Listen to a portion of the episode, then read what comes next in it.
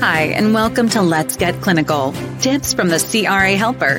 Here is your host, Elizabeth Waddell. Hi, Elizabeth here, and welcome to episode 11, which is the last of the segments regarding the topic of common audit findings. This week, I'm going to focus on missing or incomplete essential documentation. So, for those of you who may not be as familiar, essential documentation is a requirement per GCPs, those good clinical practices. So, per GCPs, essential documents individually and collectively permit as a whole the evaluation of the conduct of a study as well as the quality of the data produced. So this demonstrates the compliance of the investigator, sponsor, and monitor with the standards of GCPs as well as all applicable regulatory requirements. So filing of essential documents at the site level as well as the sponsor CRO level in a timely manner can greatly assist in the successful management of a trial by the investigator, sponsor, and monitor. So that's why you may hear a lot that it's important that our files are audit ready at all times. So this goes with the TMF, that trial master file on the CRO sponsor side, as well as the site level, the investigator site file or the regulatory binder. Very important that they're up to date and audit ready at all times. One of the big places that I see missing or incomplete information is on the delegation of authority log. And the title of this document is dependent upon the company that you work at. It, I've also heard it as an SDRL, a site delegation of responsibility log, or an SSL, a site signature log. It's all the same thing. It just depends on what company that you work for.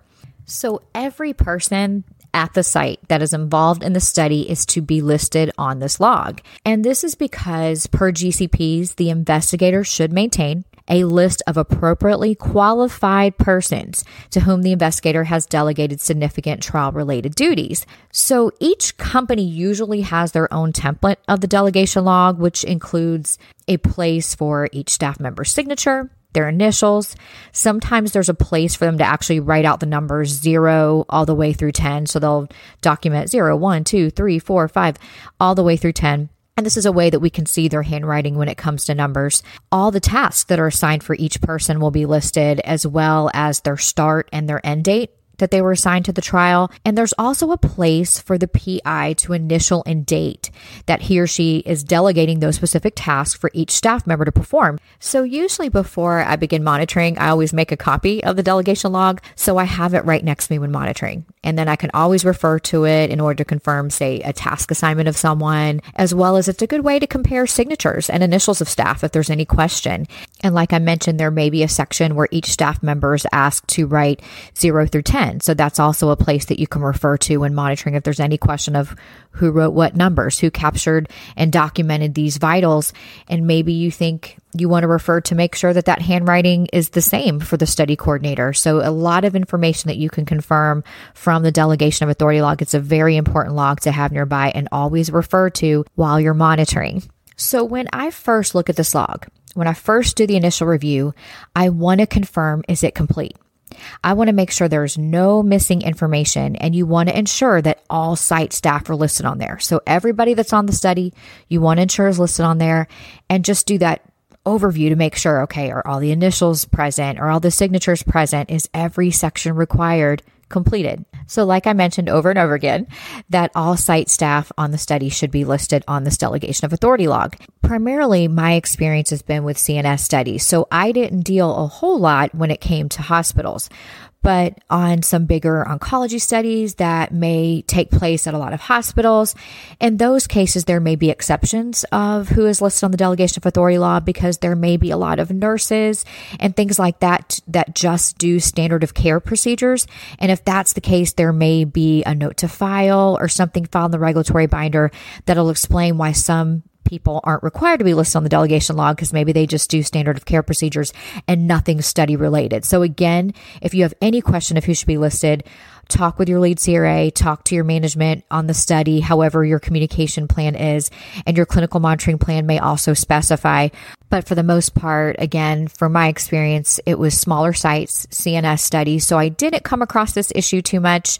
Just if maybe somebody just performed something administrative on the trial, like maybe they strictly went through documenting temperatures on a temperature log did nothing study specific, then sometimes um, we would have the site document a note to file, file that were the regulatory binder. So if someone else had the same question, it was already explained why that person with their initials on the temperature log was not listed on the delegation log.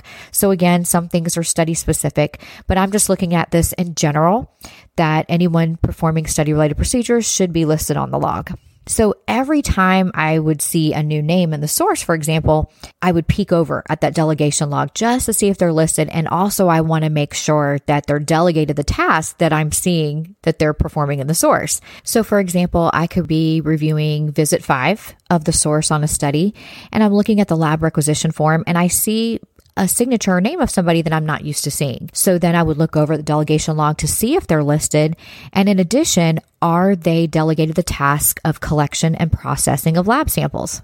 As I continue my initial review of the delegation log, I also want to confirm if the information entered is correct. So most companies, they'll have again their own template and at the top there may be a header that lists the study name and protocol number, the PI name, the site address, site name, all that good stuff up top. I want to ensure that all that information is correct. Also, there's a start date for site staff on the study. So at the beginning, sometimes this is the same date as the SIV, that site initiation visit. You'll definitely confirm this with your study team, what the start date should be. But for most studies I've been on, the start date for the site staff that are starting from the beginning usually is the date that the SIV occurred. So definitely confirm this with your team.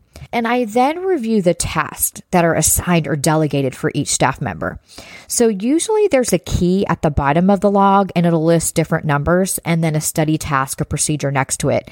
So for example, there could be one through 20 listed at the bottom. One is consenting subjects. Two is obtaining medical history. Three is physical exams and so on.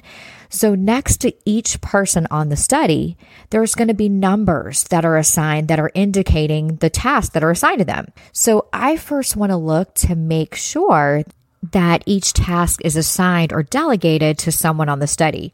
So in my example, I said there was 20 different tasks or procedures. So I want to go through the whole log and make sure that I see one, two, three, four, five, six, all the way through 20. I want to see each number assigned or delegated to someone. So, for example, where I said that there was numbers 1 through 20 at the bottom of the log that are different tasks for the study, say number 15 was collection of vitals during study visits. And say when you're going through making sure that there's something assigned for every person on the study, one, two, three, four, five, you may see that no one was assigned 15 taking vitals for the study. So that's why it's such a good idea to make sure because that was a whole study task that was left off the log. I'm going to say make sure again, you want to make sure to confirm that all study tasks have been delegated or assigned to someone. Then I look at each individual study team member, what their role is, if they are licensed, etc., because I want to look at the study tasks that were assigned for that person to ensure they're qualified to perform it. I know you remember me talking about it and referring to it in previous episodes where it's so important that everyone is qualified and trained to perform their individual tasks. So you want to ensure that study procedures that are required for a qualified physician to perform have been assigned only to study physicians. So delegation of study tasks to study personnel not licensed or qualified to perform those tasks, it's a huge issue and it's definitely a common audit finding. So please be sure to stay on top of that. I've also been on studies where certain procedures were blinded. So in this case, I needed to confirm that blinded personnel on the study were the only ones that were assigned the blinded task. So it's important that you go ahead and make sure that that's correctly completed, that the correct tasks are assigned to the correct person on the study and correct the site and re-educate them if you happen to notice any issues. So it's always good to confirm these things at the beginning. This leads to another common audit finding, another huge issue, which is regarding the lack of training documentation. Because I'm a paper girl, I would use a copy of the delegation log to confirm all training was present for each staff member. Now, remember, I talked about at an SIV, a site initiation visit, is where the CRA will train the site in detail regarding all intricacies of the study, the protocol, all the study procedures, all the vendors, every aspect of the trial, they are trained in detail. So I would look to see who from the site was present at the SIV. And on my copy of the delegation log, I would write SIV next to each name on the log. And for every person that was not present, then I would need to see some sort of documentation in the reg binder showing that they were trained on the protocol and all the study procedures. So that's a way I would ensure that study training was present for each and every staff member. And once I confirm this, I then look to see if there's GCP training documentation for all study staff. And I also look to see if it's current. Some studies require it to be renewed every two years others maybe annually. It just depends on the study. So you definitely would want to confirm this information. And lastly, after I make sure that everybody has their GCP training documentation filed, I look at the individual task assigned and determine if there is any specific training that is needed for that task. For example, if someone was assigned or delegated the shipment of lab samples, then that's going to require IATA certification, some sort of certification to ship hazardous material. So that's usually what I see as IATA certification or Saf-T-Pak certification. And this indicates that they're certified to ship hazardous material. And then of course I make sure that that's current as well also to enter data into the ECRF, usually this is going to require training before they can access the EDC system. So then usually they'll print off a certificate that's filed in the reg binder. So again, I would look at whoever's assigned the task of ECRF completion. And for each person, I'm going to look in the reg binder to see if I see a certificate of completion. So I do this for any particular task that requires that extra training. And this is just my initial review. As the study progresses and there are amendments to the protocol, call updates to safety information, the IB, any other relevant training or updates that are needed per protocol, then you'll want to ensure that all site staff member are trained on those as well. And you'll look for that documentation in the regulatory binder. Sometimes the training may be completed by the CRA at the next monitoring visit. It just depends. And if that's the case, the CRA will document this training in their trip report, as well as completing a training log, filing that in the regulatory binder, and then making a copy to take with them for the trial master file. I also use the delegation log to ensure that CVs, medical licenses, if applicable, are present for all the study staff. And then the FDFs, the financial disclosure forms for the PI and all the sub Is. It is an amazing, great tool. And I would actually, because again, I love paper, I would actually color code what I'm documenting next to each person. So like for training for each person on the delegation log, I would have say in blue. So I'd write SIV in blue or do check marks in blue just to say that I've confirmed all the study training for each person.